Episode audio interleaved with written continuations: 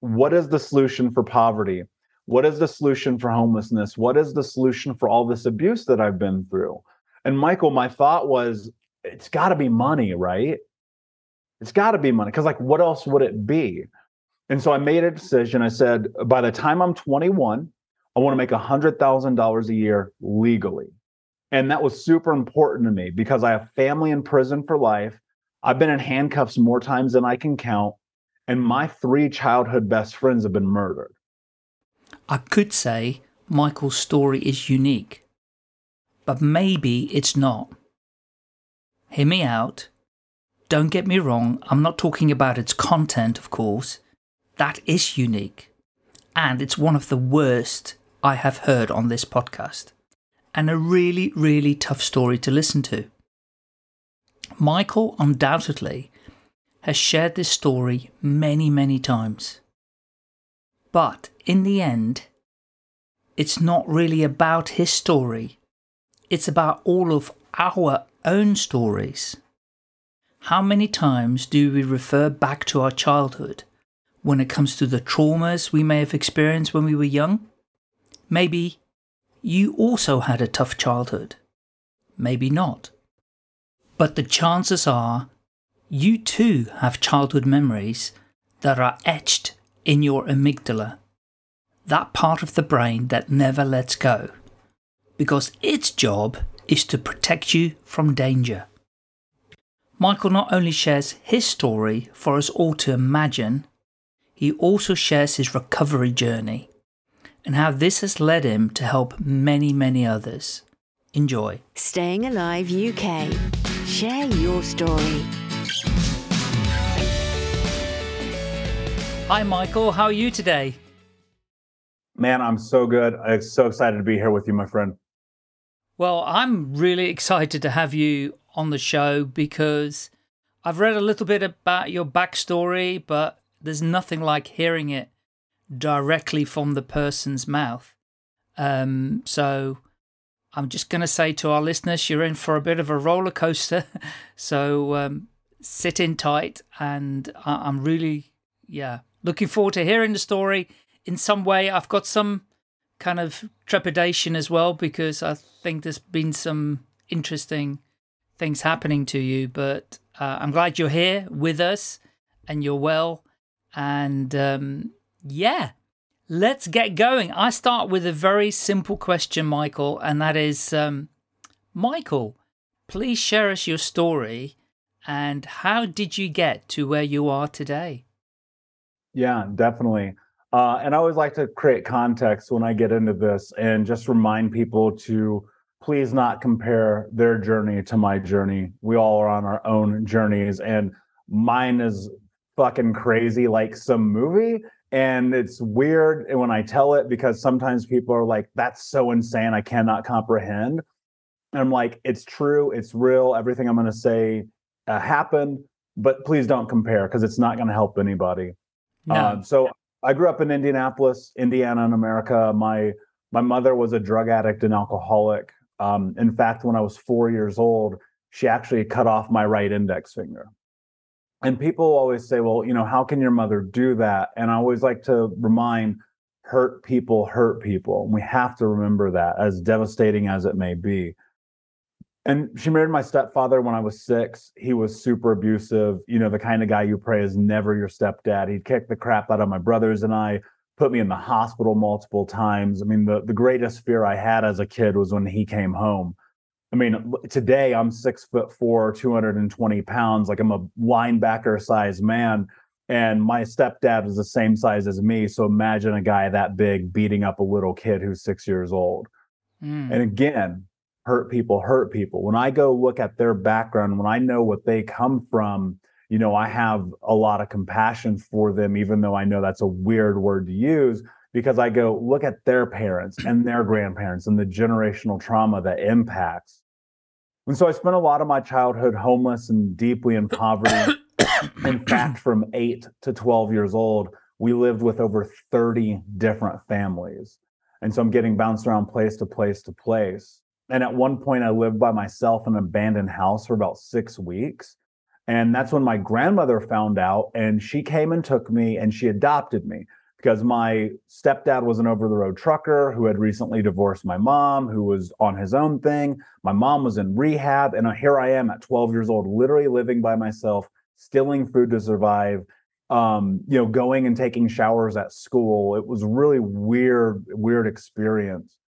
And, you know, you'd think to some extent my grandmother coming and adopting me would be a godsend. And it kind of was except I'm biracial, black and white, and she's an old racist ass white lady from a town in Tennessee you never heard of. And so not only did I have the trauma of that, but also, I mean, it was so real. We had a copy of Hitler's biography, Mein Kampf, on our kitchen table, right?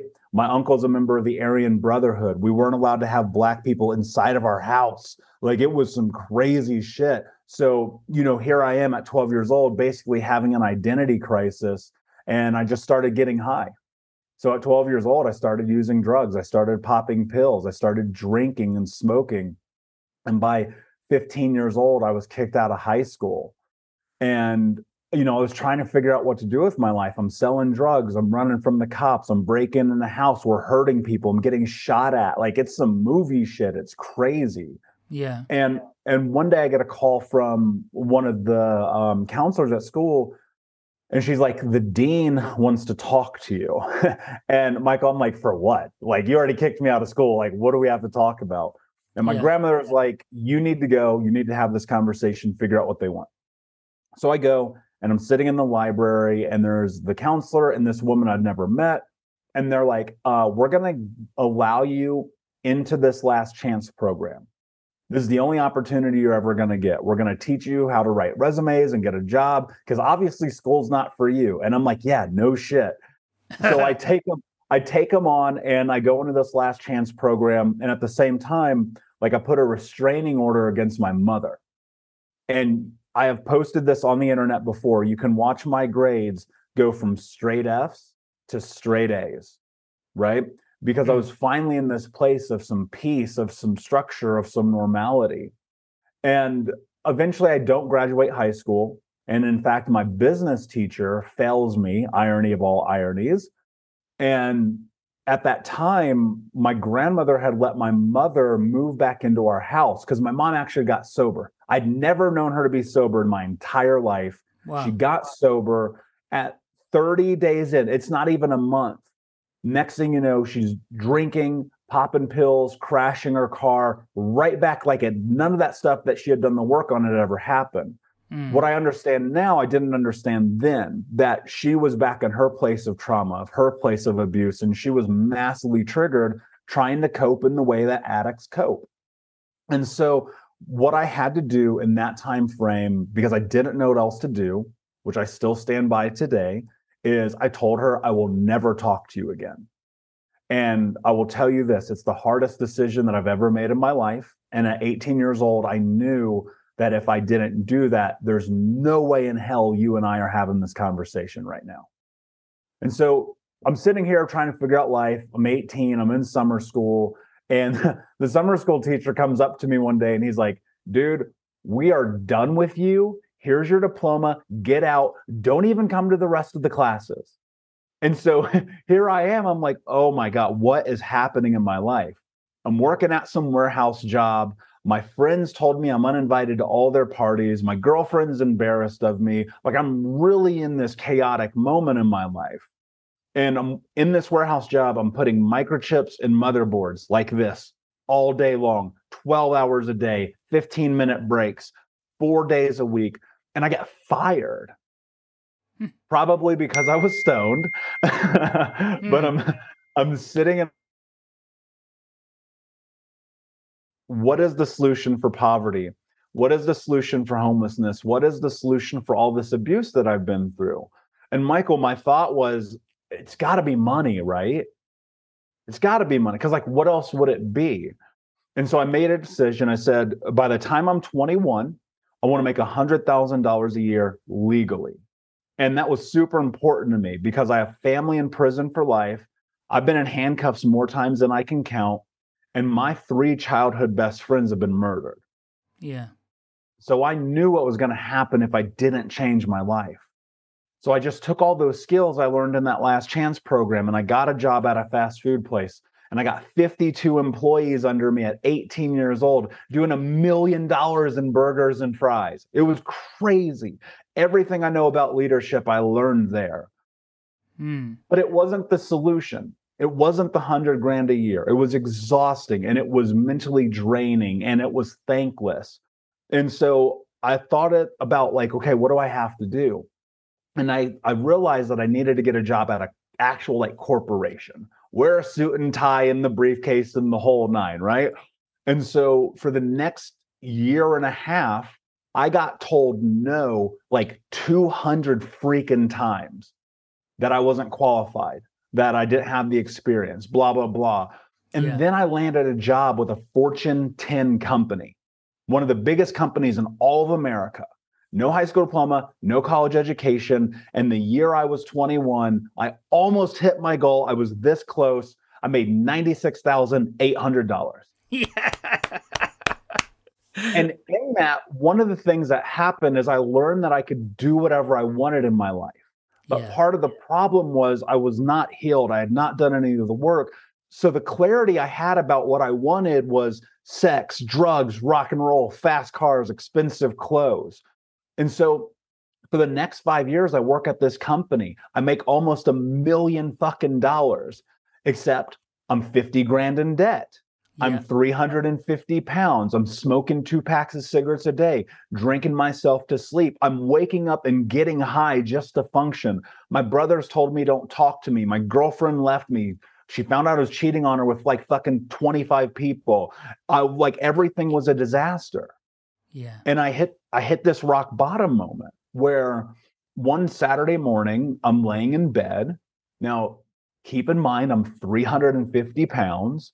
I'm smoking a joint, eating chocolate cake, and watching the CrossFit games, man.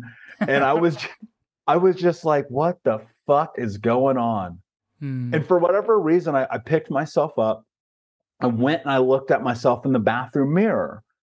And I remember being eight years old. And the water company had come and turned our water off, Hmm. right? Yeah. But they were always turning off our water, our heat, our electricity. And so it's just another Tuesday to me. But for whatever reason, I went in the backyard. I grabbed this little blue bucket. I walked across the street to our neighbor's house. And for the first time, I stole water. And I remember being like, when I'm a grown up, this won't be my life. And it wasn't in a lot of ways, but in so many ways it was because I was still that hurt, lost little boy. yes. And as I looked in that mirror, I realized the truth. I was breaking the promise I had made to myself. And so I said, as I looked in the mirror, what are you willing to do to have the life that you want to have? And the answer was no excuses, just results. And that meant no more playing the victim, no more letting myself off the hook, no more pretending to be someone else. yeah. And 12 years later, man, here I am talking to you.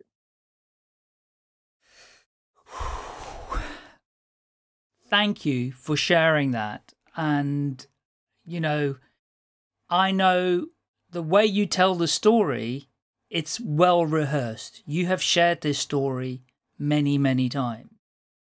And because you've gone through it so quick, it's almost, it hasn't touched me yet. you know, do you know what I mean? So, Yeah, yeah. the the things that you mentioned are just so incredible that you almost need to listen to it again and pause it and just kind of absorb it.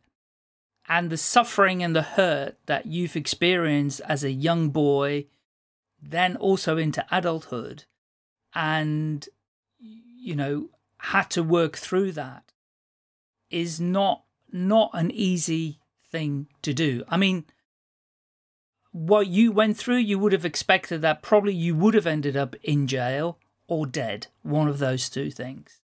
Um, and I know from you know the 160 people I've interviewed that we all go through suffering of some kind in our lives. Eventually, we will. um, experience something. It could be very mild, but it might be very big to the individual because they've not experienced suffering.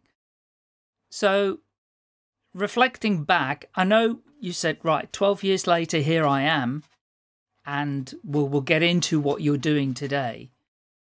But what, what I'm really curious about is do you today, do you think, I mean, not a case of think, or do you experience any flashbacks of these horrible times that you went through and you know get chills or not chills but sweats about you know going back into that place of suffering momentarily? I mean where are you at right now in terms of your your mental status about it all yeah that's a great question um so the the physiological response is not what it used to be because I've learned so many tools and coping mechanisms and actual practical things that I can do to really forego a lot of what that can look like. Um, I mean, there was a period of time where I was having five panic attacks a day. Like, dude, crippling on the fucking ground, having a heart attack, dying, call 911 kind of panic attacks. And in the last uh, call it eight years, I've only had one that that happened. Hmm. And the thing is that you know, yeah, of course, man, I, I'm impacted by it. We're the we're the sum total of all of our experiences leading up to this moment. And so to pretend that that stuff just goes away because you go to therapy or you get a coach or you read a book is nonsense yes right? It's in our blood, it's in our DNA, it's in our history, it's in everything. And so, you know, one of the things that helped me tremendously that I cannot put enough emphasis on is I left Indiana. I left the place where all of this happened. yes And it was such an important role in my healing journey where now almost, I think it was eight years ago, seven and a half, eight years ago, somewhere in that window, I packed up everything that I owned and I left because I knew that if I stayed there, I uh, it was just like, man, I walk down the street or I'd hear a sound or I'd drive by that place and it was like Yes. boom, boom, boom, boom, boom. And so a big part of healing, I think, for people is you got to leave where the fuck you grew up. You got to get out of that place and go and seek and find yourself. And so it wasn't only just that, but it was traveling the world and sitting on the most beautiful beaches and and monasteries and architecture and just like discovering who I was that really allowed me to get deeper into my body. And so, you know, and plus the tools, all the therapy, group therapy, men's group therapy, gestalt, EMDR, CBT, doing NLP, coaching, somatic work, body work. You dude, you name it. I've done it. I've literally done it all. There's no modality I haven't tried from hmm. plant medicine to fucking meditation. I've done it all.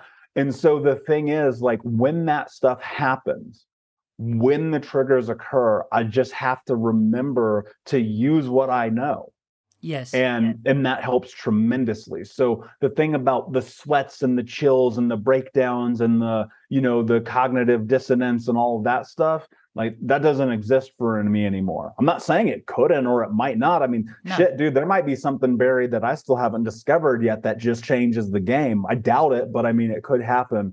And so i think the the most important thing is just leveraging the tools that i have But what what it sounds like though, w- w- that whole list of things that you've read out that you've done, most definitely you have reconditioned your brain and your body probably, well definitely, to be able to cope with anything that might come your way, right? So that that I'm not saying that, you know, none of us aren't affected by anything and if something comes your way you will be affected by it but you you have a coping mechanism. You have a, you have a not it's not resistance but it's a co not coping resilience that's it. You've Yeah. you've built up a resilience in your conditioning of all the work that you've done.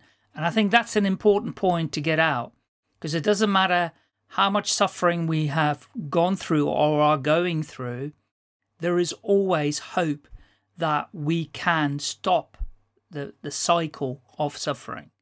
Because, you know, you, when you mentioned some of the things that were very much like cycles, you, you came out of it, you went back into it again, and eventually you've broken that cycle through all of that work that you've done on yourself. So well done. Yeah, thanks. And I mean, it is conditioning. I mean, your brain, like I had to brainwash myself. right? You know, you are growing up in in that kind of environment. And look, uh, again, context, like everybody's childhood is different. A singular small thing in passing that no one would ever think can impact people so negatively that it keeps them stuck forever right Yes. and then you have these gigantic things that happen as well that have the same result and and i think it's it, you're right it's resiliency but it's more than that man look and this is what i try to teach my clients is you've got to take fucking action like Mm. you have got to do something about this because when i go look at my life 13 years ago i was living exactly what everybody told me i was going to be I was uneducated. I was ignorant. I was overweight. I was using drugs and women and just totally in this dissociated state. And that was because I had not realized one of the most important and empirical truths of life that you're actually in control. Like we live in the fucking matrix, man. Now, Mm. Michael, do I mean that literally? Maybe. How would you know? Right. And so the know. thing that yeah. the thing that I always think about is you have this ability to control the narrative. You have the ability to control everything that happens in your life. Dude, I have done stuff where it is like when the moment occurs that I'm doing the thing, it's almost like deja vu because I've already played it through in my head 10,000 times. Yeah. And because of that, the thing that starts to occur is you notice that you can go to the next level, next level, next level. And sometimes that next level, for me, like if I go rewind, you know, 26 to 30 years old was really, really, really hard for me because it was like now I was cognizant of the Yes. decisions that I was making. That's And right. so it was like one step forward, 10,000 steps backwards. And I would have these moments where I was like, fuck, man, I did the thing I'd said I'd never do again. And then I realized one of the really important things about life is it's recognizing that you're probably going to fuck up again, but can you create a bigger gap of time between those fuck ups, right?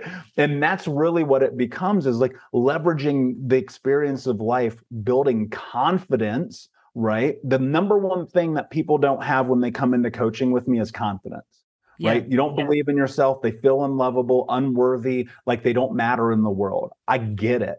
And the only way that you build confidence and you build self assurance and that you build resilience is you have to force yourself to do the thing you know you need to do.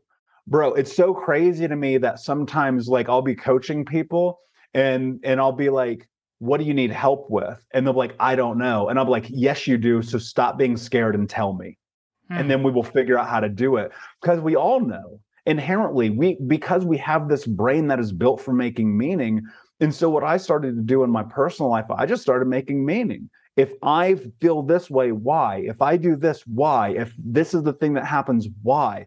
And trying to understand that causation and correlation because there's there's always a reason. You know one of the things that that i try to really really remember is that our language and our words matter probably more than almost anything else. yes. And I used to be the guy when my friends were like, You're an asshole. And my brother's like, Don't talk to me because you're selfish. And my girlfriend's like, You're emotionally closed down and I can't get close to you. I used to be like, That's just the way I am. And dude, that is the most dangerous sentence known to man yeah. talk about the ultimate fixed mindset. And so when I realized that this is just the way I am is fucking stupid, well, what I decided to do is start elaborating on the possibility of what if it was different? What if hmm. I did open up to my partner and share the fear of connectedness? What if I opened up to my brothers and I said, I'm sorry that I hurt you and I pushed you away because I didn't know how to be a human being because of the abuse?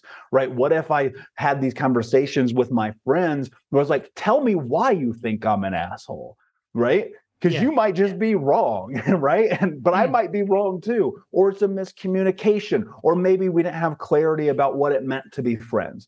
And so the thing that I think people have to remember in this is like you do have control. And it boggles my mind that it takes these rock bottom moments for people to understand that. But I don't know how else people can understand it. And the Yes. thing that's interesting is when people get to coaching with me, like, you know, we do the group coaching, we have the events, but when you get to like the one on one level with me, which is very small because I only take a couple of people at a time, like those people, they're on the precipice of greatness, right? Yeah. But they've got to figure out why they're still stuck. And it all starts just asking yourself why. It really is like, why do I do this? Why do I act this way? Why do I let people hurt me? Why, why, why, why, why? And not lying to yourself about it right? Because I used to lie to myself about it. I'd be like, oh, because this is just who I am. No, motherfucker, you're this way because you had parents who didn't take care of you, who taught you that your opinion didn't matter, that you needed to subjugate yourself to pretending to be somebody else because if you didn't, you would be in danger. And then you fell into the trap of thinking that community is about selling drugs and breaking into houses and hurting people. And you were uneducated and ignorant because you thought it was too cool to go to school. And so, because of all those decisions, you end up chasing money. And because you chase money without clarity, your life became a disaster. this is not rocket science. It isn't. No. No. It isn't, but, and people get themselves so into knots over it that they just cannot see a way out. They've gone down this dead alley and gone, I don't know the way out of here.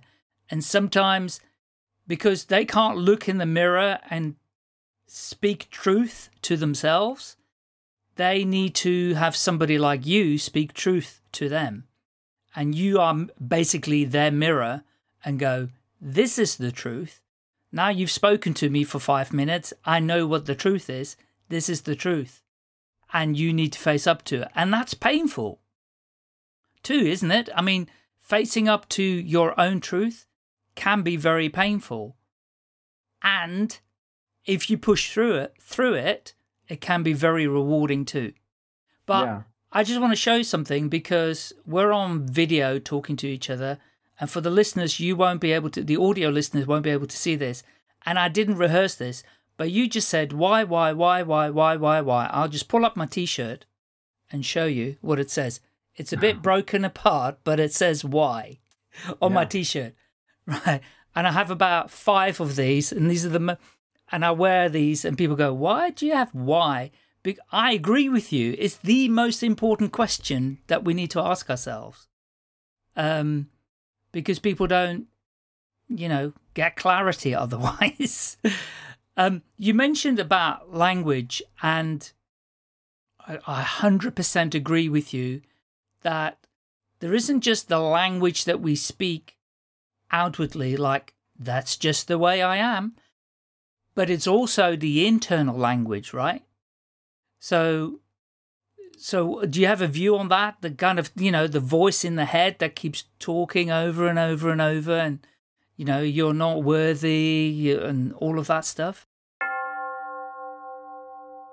Hello, it's Michael here. I hope you're enjoying the podcast so far. More to come, and I just wanted to quickly let you know about my other work in case you didn't already know. I am involved with producing whiteboard animations for organizations so they can share better stories about their products or services.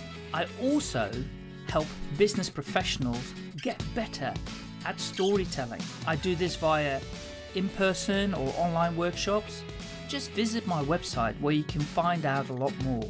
Just go to stayingaliveuk.com or you can contact me via the contact form on the homepage. Just fill in the details and an email will land in my inbox. And now, let's get back to the podcast. Yeah, man. You know, it's the way I used to talk to myself was just the worst things. I mean, stuff that I won't even I have reprogrammed myself to the place in my life. I won't even use words like I used to use anymore because I feel a visceral emotional response when I use them. Right. And so right. you have to think about tr- the reality of it. Like we are our own worst enemies, but not natively right? I know some people who are so full of confidence that the world looks at them as egomaniacs because mm. the world is scared to be confident. We're taught to be humble as kids, right? Oh, yes. don't don't show off, don't do this, don't. And I'm like, why? Why not? Hum- being humble is silly, man. like not being able it's so ignorant to me to not have the willingness to step into the truth that your ego is a huge part of who you are right but the ego is very complex it's very delicate and so the thing that you have to do is to you have to know thyself that is Yes. the most important thing on planet know thyself because when you know thyself then you understand why you do the things that you do coming back to that word why most Hmm. people who grow up in traumatic backgrounds have the worst negative self-talk known to man. I'm one of them. That was my experience for 25, 26, 27 years. And what I realized was that that is the greatest lie we tell ourselves.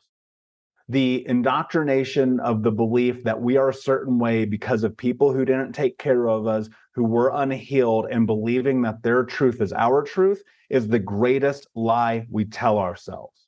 And look, man, I'll tell you this mindset is everything. And people in personal development in my world and self help, they're always like, mindset, mindset, mindset, right? But they don't ever tell you what it actually is, No. right? Mindset's very simple. What you think becomes what you speak, what you speak become your actions, and your actions become your reality. And so if you're sitting here telling yourself, I'm not good enough. I'm not strong enough. I'm not capable enough. I'm a loser. I'm dumb. I'm fat. I'm stupid. I'm always going to be alone. I'm always going to be in debt. No one likes me. No one loves me. I'm going to die by myself. That's going to all be very true. Yeah. You've already predetermined that reality. And look, the truth is, you can flip that narrative also. And what you have to understand is like some people listening to this right now are being so mean to themselves up here in their head, in the Mm. silence, not even verbalizing it, but just in the silence of their own mind. They're being so mean to themselves. Like if you said some of that shit to me, I'm going to punch you in the face. Right. And you're expecting your life to be good Yeah. there is a disconnect. And so, one of the things I teach my clients that I want to teach people right now, because if you pay attention to what I'm about to say, everything in your life will be different. I swear to you, on everything that I know, everything will be different if you do this. You take a pen and a piece of paper and you write this down and you put it somewhere where you read it 4 million times a day. I am the kind of person who is kind to myself. I am the kind of person who is kind to myself. Why? Well, think about it. If mindset is what you think becomes what you speak, becomes your actions, become your reality, well, then aren't you tired of being an asshole to yourself? Yes. Wouldn't you much rather operate through kindness? And kind, let's be very clear kindness isn't this thing where you're like, oh, I didn't do the thing I said I was going to do. And so I'm going to take a bubble bath and drink a glass of wine because life is so hard. That ain't kindness. kind, it's dude, it's just not. Kindness is you show up and you do it anyway. Kindness is you make sure that every single moment of every single day you live in your truth. You will operate in your boundaries. You show up, you take action, you move towards the thing you want to do, build, and create. You love yourself through look, you love yourself through doing the difficult task. That's kindness. That's and it. what That's it. happens what happens is you start asking yourself in these moments of difficulty, of adversity, of when you want to quit, you ask yourself, what would a kind person do right now? Mm. Would they show up? Would they do it anyway? Would they push through? Not because they're tired or they need to rest. Again, know thyself. Just the other day, I did not work at all. I played video games all day. I needed a mental break, right? But the next day, I got up. It's five o'clock in the morning. We went back to work because kindness is about giving yourself what you need. It's effectively reparenting. Like, really, if you really narrow it down, like building your life is reparenting yourself, holding yourself accountable, giving yourself the thing that you needed. But in order to do that effectively, it starts with that narrative that you have in your own damn head. People will look at the world and go, that's not possible. And I look at the world and I go, how did they do that? Yeah. And that's the difference. Because the reality is, man, if anyone has ever done it, you can do it. That's it. Yeah. That's the truth. But you have to be willing to do it. I wish I would. I wish this was my quote. I want to steal it so badly. Um, Alex, there's a guy called Alex Hormozi, and I was listening to him on uh, Lewis Howes' podcast, and Alex said, most people take five years to do something that should take an hour. Hmm. And I think about that every day, man. People ask me all the time, like, how have you written so many books? How do you have so many stages that you've built? How many, how do you have this number one podcast? How do you, how do you, how do you, how do you? And I'm like, you take action. You just do it. Dude, the best time to deploy a parachute is when your ass is falling, not on the ground. Hmm. Figure it out as you go. Most people want the whole roadmap and the whole game plan because their narrative is tied to perfection. If it's not perfect, then I can't do it because people are going to judge me. Yes. Bro, people are judging you anyway. That's it. Whoa. Michael, do you know do you know how many people don't like me? no. I don't know because I don't care. So guess what? You keep showing up every single day because it's your life. But the, the, the- what what you just said about the judging thing, it's not that people are afraid of being judged. That because you're judging yourself all the time anyway, and if you're thinking that other people are watching you and judging you, they're too busy doing that themselves. they Yeah. haven't got time to judge you because they're thinking the same thoughts too about others. 100%. Yeah. People are always worried about what other people think. And I'm like, they're not thinking about you. No, no, no. I don't know. I don't know why your ego's so big that you believe it. that people are Yeah. thinking about you. They're not, Don't- bro. Don't flatter yourself. They're not thinking about you. They could care less. Yeah, yeah. Oh, wonderful. Michael, thank you so much for all those amazing nuggets and, and things you're sharing. They're, they're really ringing true with me, and you speak such truth and such directness. And I love the little quote you said about if you truly love yourself, you will do the difficult thing. I think that that is even a better quote than that from compared to that other guy's. That one is really the perfect, the perfect quote. If you love yourself, you will do the difficult thing, and uh, that's perfect. I've never heard that said in that way, and you say it better than I do. But thank you for that. I I'd like to kind of get into you know you've you've had this kind of journey in life i'd, I'd like to know how did it switch for you then you know helping other people and then once you share that please share with us how you're doing that today You know, so here's what's really interesting. I, I realized at one point that life is actually about being of service. Mm. And when you stop making it about you, life gets better.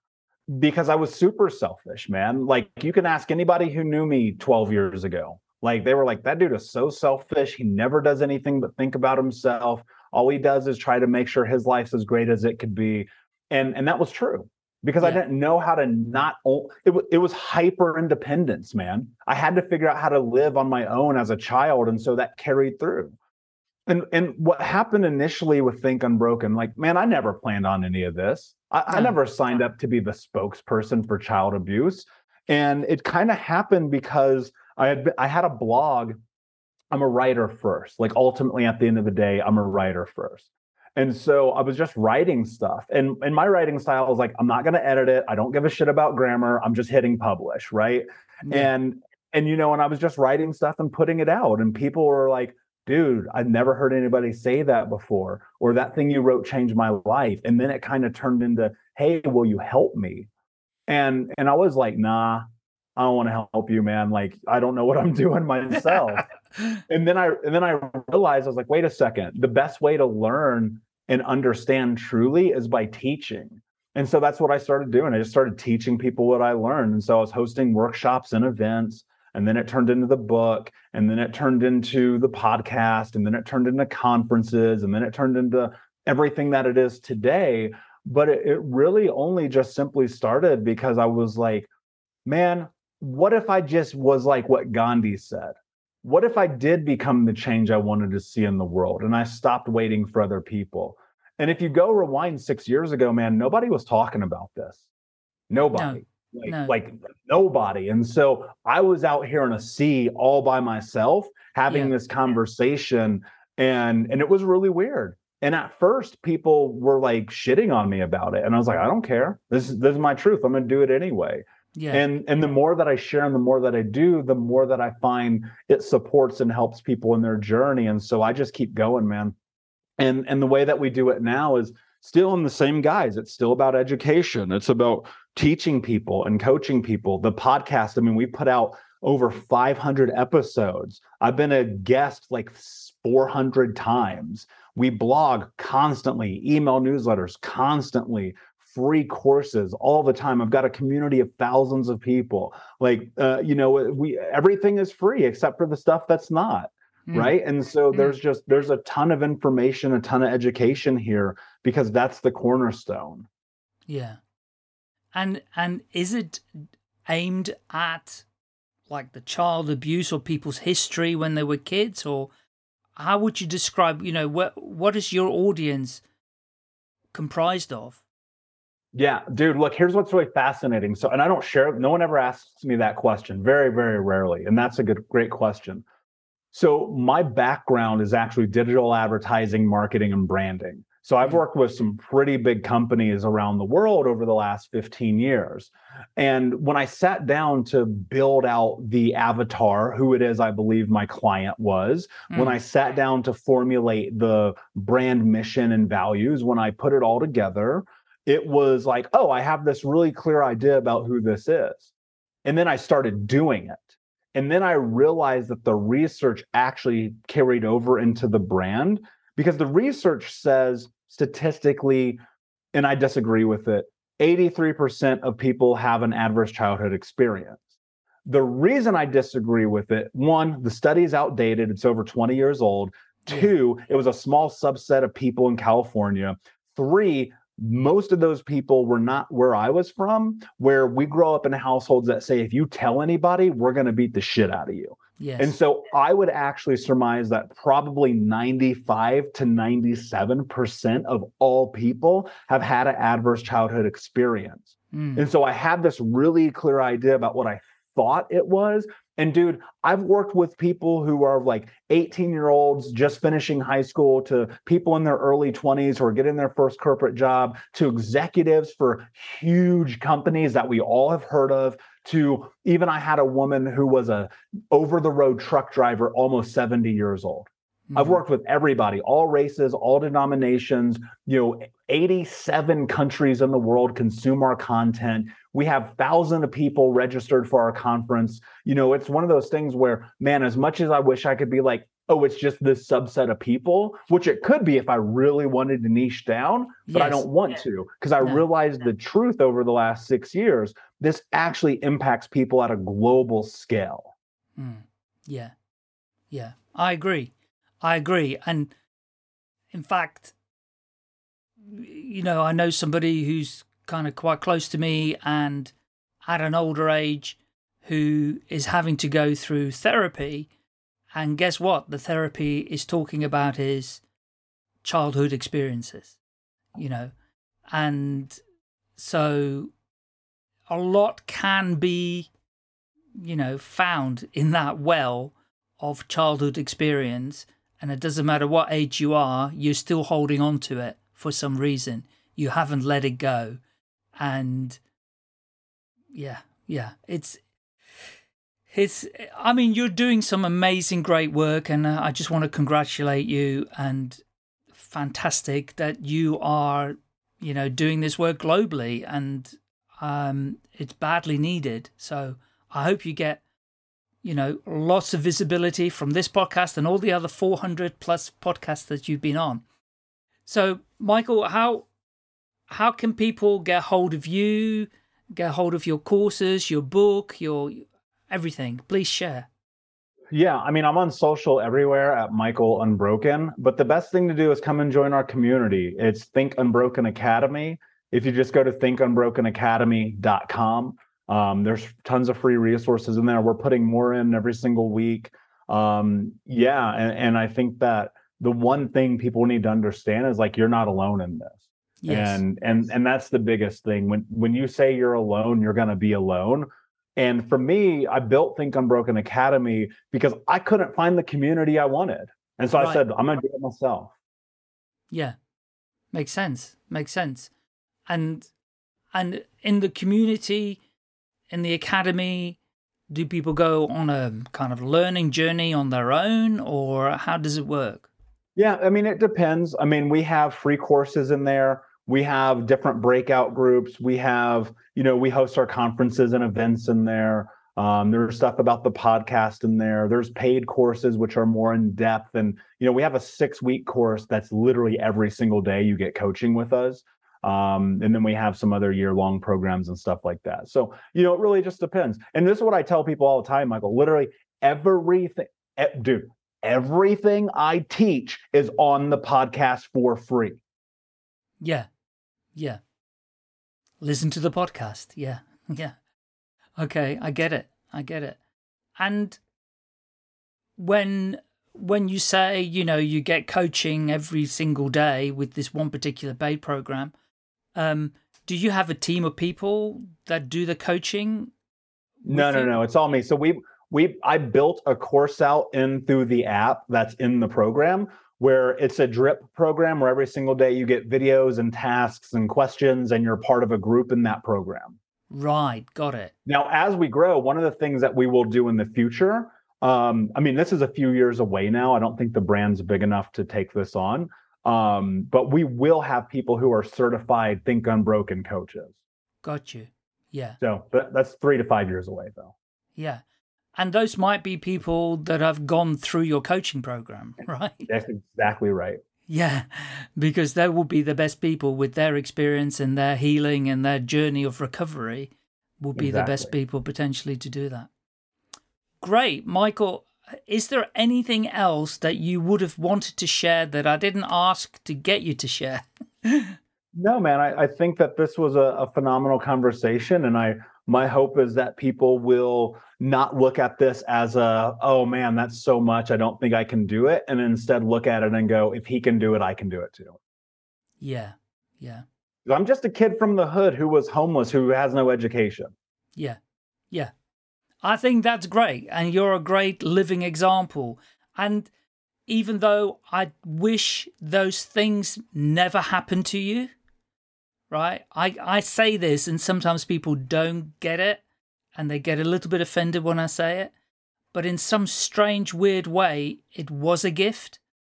And, you know, you've turned that into a gift to the rest of the world. And uh, so we appreciate you. I really appreciate you coming on the podcast. And uh, I look forward to discovering some of your content and sharing it with people that I'm connected to as well. Um, thank you so much indeed. Yeah, my pleasure, my friend. Thank you. If you've enjoyed this podcast, please rate, subscribe, and share at will. I'm always looking for more listeners and guests, so do get in touch, please. You can find me pretty easily by searching for Staying Alive UK. Thank you. Staying Alive UK. Share your story.